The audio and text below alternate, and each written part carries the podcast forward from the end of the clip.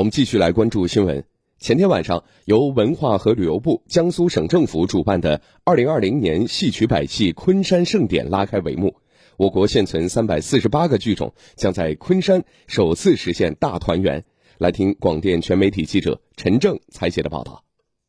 文化和旅游部党组成员、副部长李群宣布，2020年戏曲百戏昆山盛典开幕。江苏省副省长马兴出席开幕式。从二零一八年开始，戏曲百戏昆山盛典持续举办了三年，成为全国戏曲剧种展示风采、相互交流、共同成长的重要平台。李群在致开幕词时，希望广大文艺工作者坚定文化自信，创作出更多思想精深、艺术精湛、制作精良的优秀作品。马兴表示，江苏将努力当好优秀传统文化的守护者和传承者，为繁荣发展戏曲艺术和中华优秀传统文化扛起江苏责任，做出江苏贡献。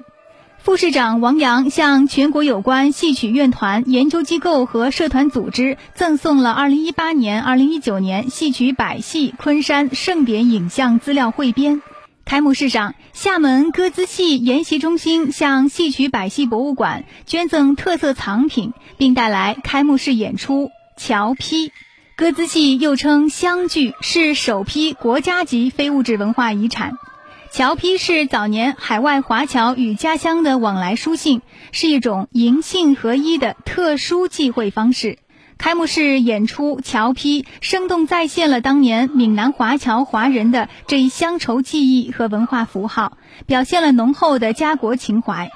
歌子戏桥批编剧曾学文，在中国三百四十八个剧种当中呢，歌子戏这个剧种呢是唯一根植于大陆、形成于台湾的一个剧种，是两岸共同书写。我们文化的一个传承的一个故事，昆山是我们戏曲的起源之地。昆山这个地方有很多的台商，